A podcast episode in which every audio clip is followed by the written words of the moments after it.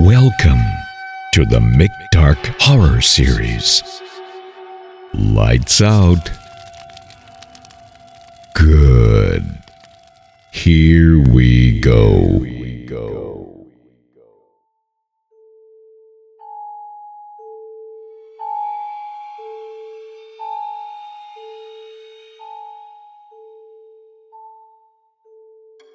The candles burnt steadily, casting long shadows on the walls surrounding the dinner table.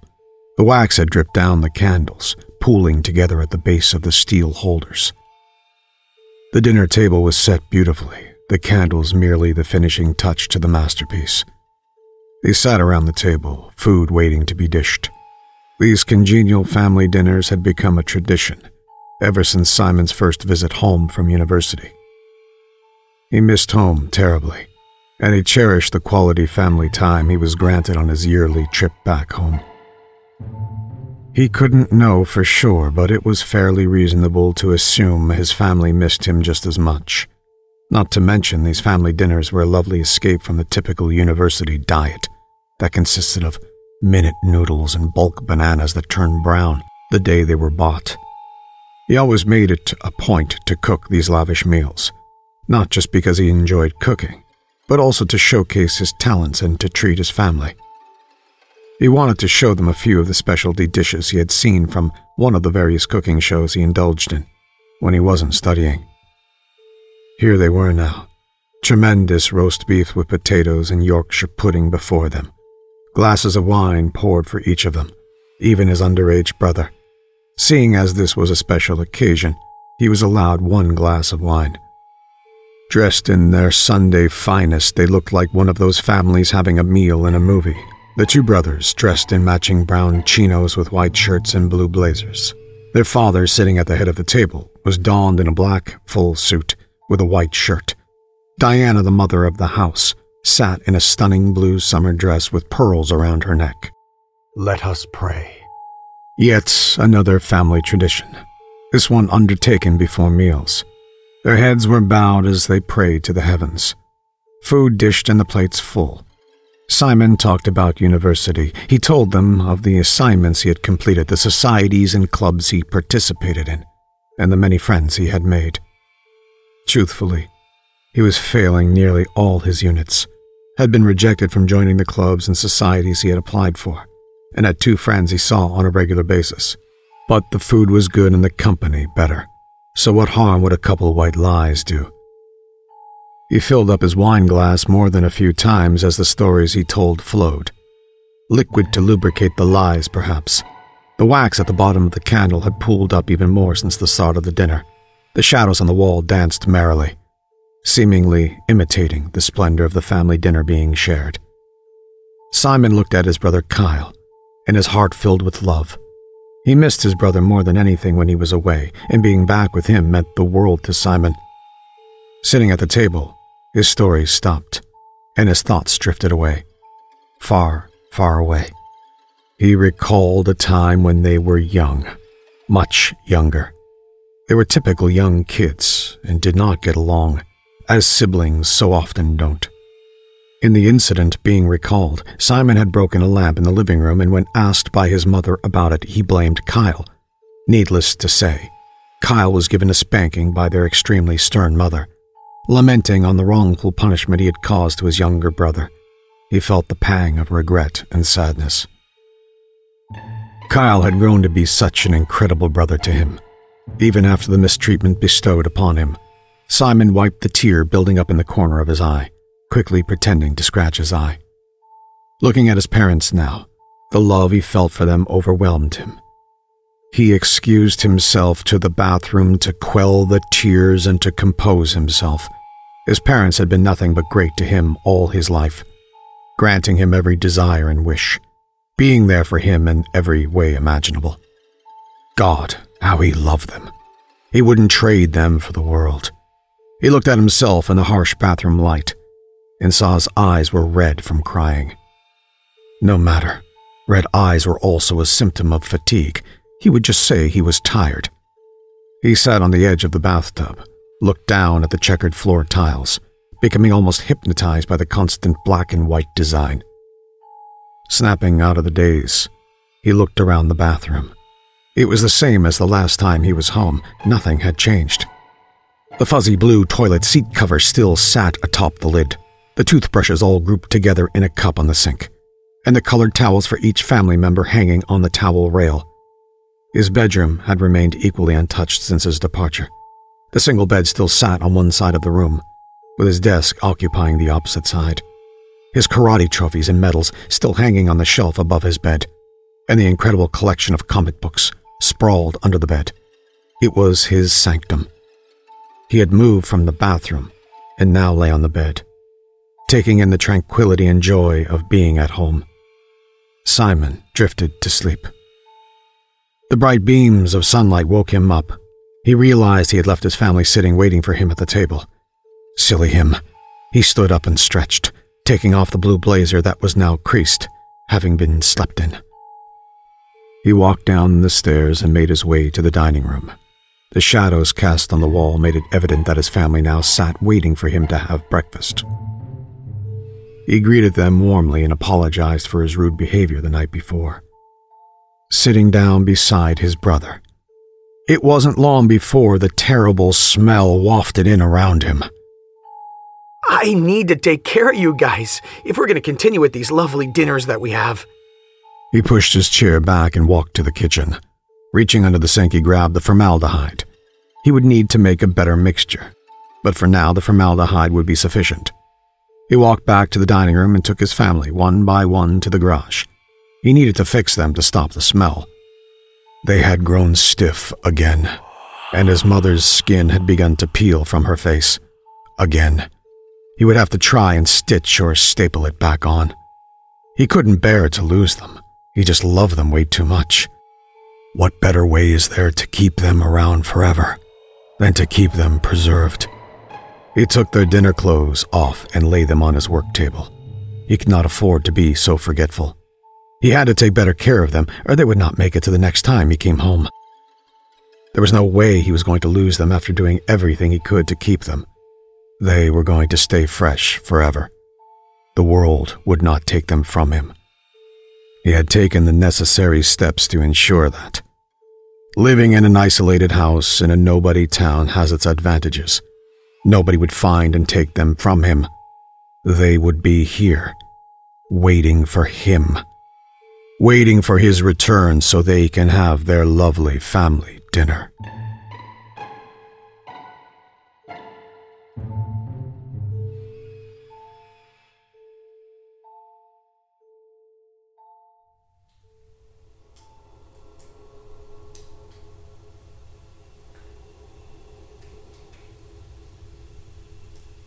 The caves were marvelous, mysterious, breathtaking, unbeknownst to most of the world. The small town of Chinoi boasted what should be regarded as one of the wonders of the world.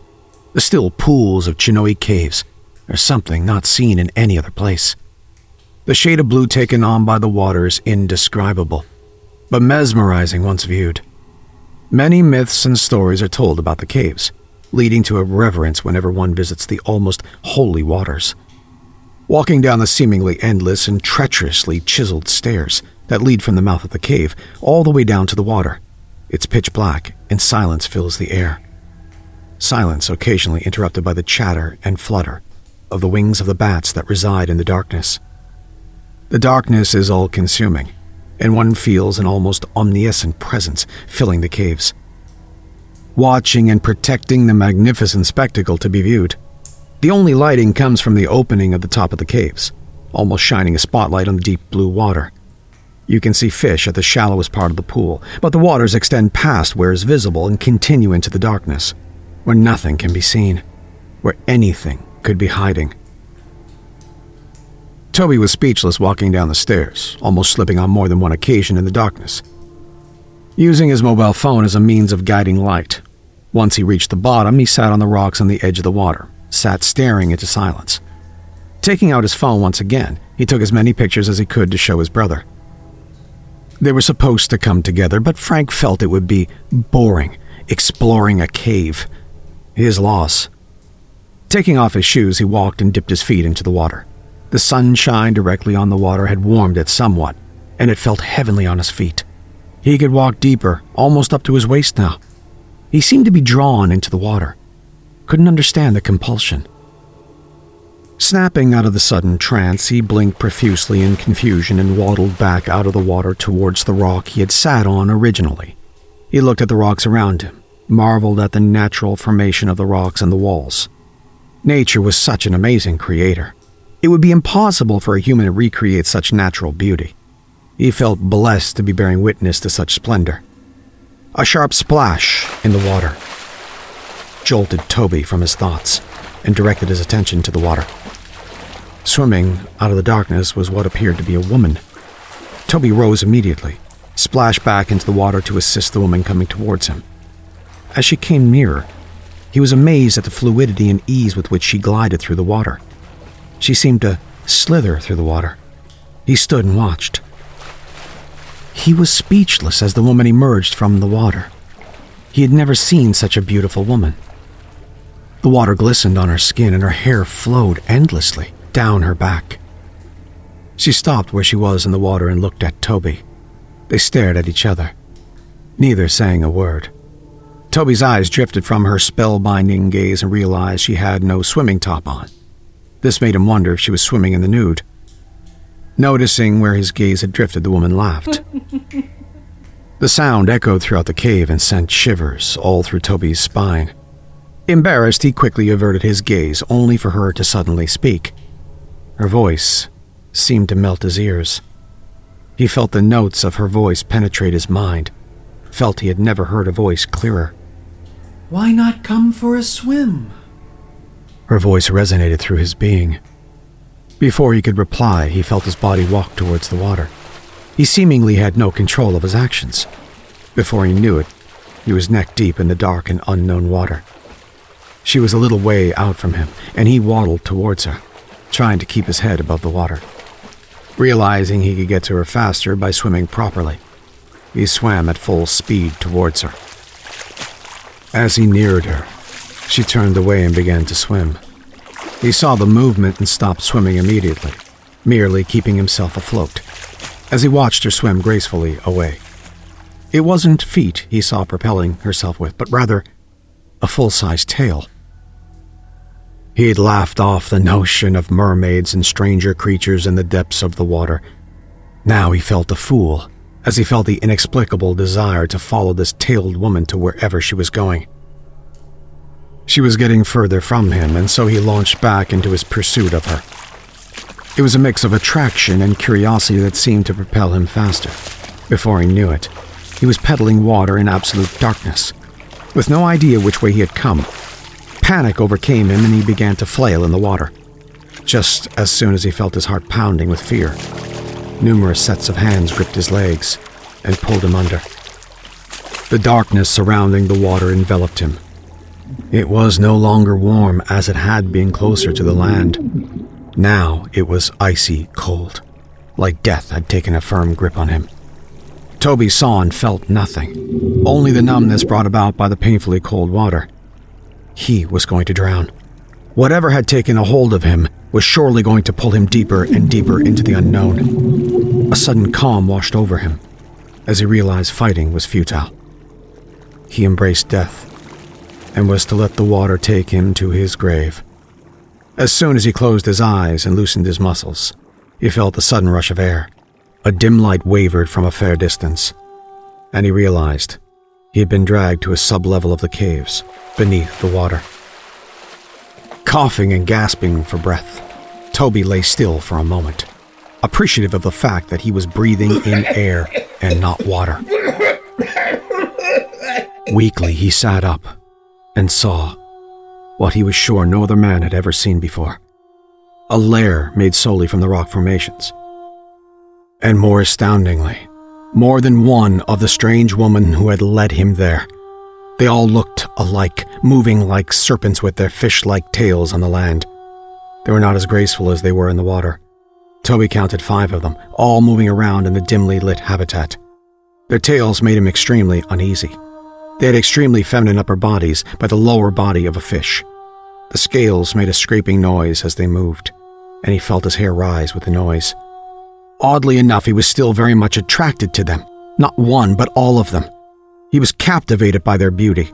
Noticing he was sitting up and surveying his surroundings, they all began to move towards him. I can't wait to tell Frank about this, Toby thought to himself. Thank you. He said to the group as they circled around him. I, I thought I was gonna drown back there. You saved me. The voice that came back from the mermaid as she spoke was no longer seductive and smooth. It shook him to his very core. He looked up in sudden fear, saw their beauty had dissipated. The tails and midsections remained, but the faces had changed. Drastically. Gone was the beauty, replaced by dark black and soulless eyes, matched only by the gaping mouth lined with teeth he had never seen before. Evil. He could sense the evil emanating from their very beings. Save you? It asked him. No, child. We merely brought food back to eat. The immense cold he had previously felt had a biting effect. The pain inflicted when the women tore into his flesh was unmatched.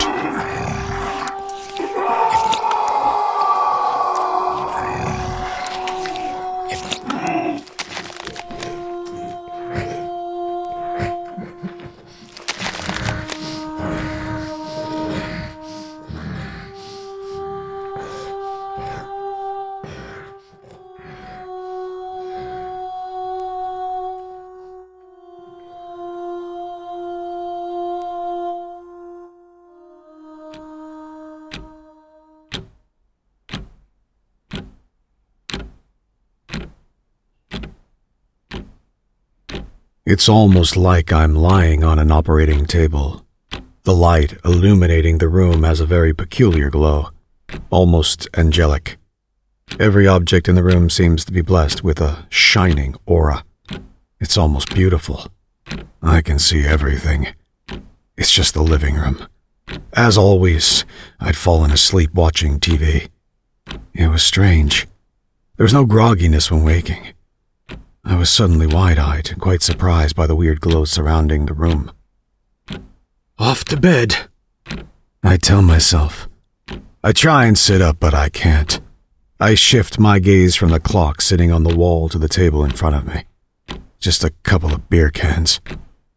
There's no way such a meager amount of alcohol could leave me incapacitated like this. That was when I felt it. I say it because I can't see whatever it is I'm feeling. It's just a sensation of something gargantuan behind the couch I lay on. I hear the clock ticking.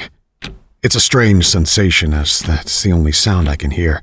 It strikes me as ironic, as I seem to be frozen in time and yet I can hear the seconds tick by. I can feel whatever it is behind me isn't here for a friendly visit. My intuition into what's behind the couch seems to gain clarity somehow. I can feel it in an animalistic being. My initial thought is werewolf, and although I know they aren't real, the fear has me unable to move. A tightness engulfs my chest. It's as if somebody had sat down right on top of me. My brother's bedroom isn't far. I try and call out to him to help me up. My shouts turn to screams as the horror of the unknown in regard to what lurks behind the couch intensifies. A washing sense of sadness passes over me as I realize my screams are falling on deaf ears. Perhaps my younger sibling heard my cries, came out of his room and saw the monstrosity that torments me, returned to the safety of his room. My heart sinks as I come to the realization that whatever it is, isn't going to have an easy time killing me.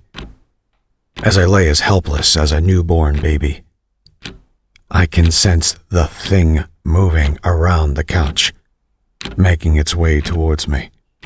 I can see a dull shadow in the corner of my eye as I strain to look as far to the side as I can without moving my head.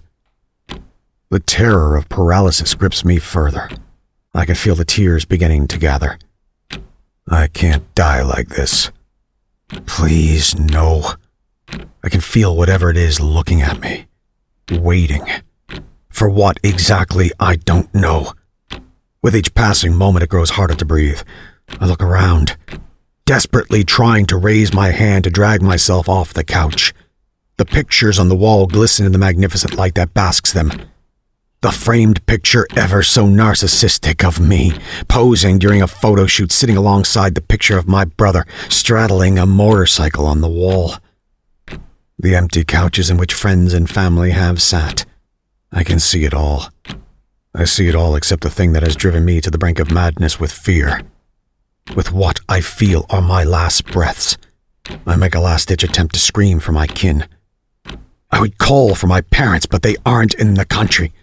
What a shock it'll be for them. My brother will walk into the living room in the morning, dressed for school, and bear witness to the bits and pieces of his brother, strewn carefree all across the room. The bits of me that are left. I wonder what his reaction will be. I wonder what my chunks will look like. Will there be blood everywhere? Or will it collect in a pool on the couch, where surely I'm to die? Hopefully, it's a quick death. Although what's killing me is the weight, the unknown, the feeling of the malicious lingering and watching me. At that moment, that sinking feeling of helplessness feels worse than death would. Doesn't help that I'm slowly suffocating. A million thoughts run through my mind. Will it stop at me or go for my brother next? For the first time, I try to address the thing, whimpering like a pathetic mess. I implore it does what it needs to do and leave. As scared as I am, Big Brother instinct kicks in. I need to ensure he'll be fine once the thing is done with me. Of course, there is no answer. The clock steadily ticks on, counting down my last seconds, presumably. My mind calms as absolute fear takes over. It's strange fear leading to a sense of calmness. I've accepted my fate, and can but hope my brother will be spared. He was always such a good kid. He still had all his life to live. The calm I felt is replaced by sadness and disappointment at the fact that in my soon to be death, I couldn't protect my little brother. He has a pellet gun. Hopefully, it'll be enough to scare the thing. He'll probably hear it tear me apart and arm himself. I can but hope. And now I wait. I sit up, gasping for breath.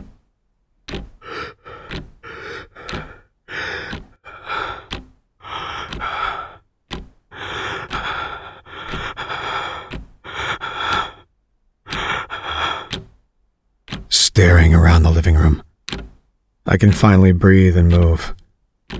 It's like I've woken up twice. The sensation is almost indescribable. It's as if I've woken up from being awake. At least in this consciousness, I can move.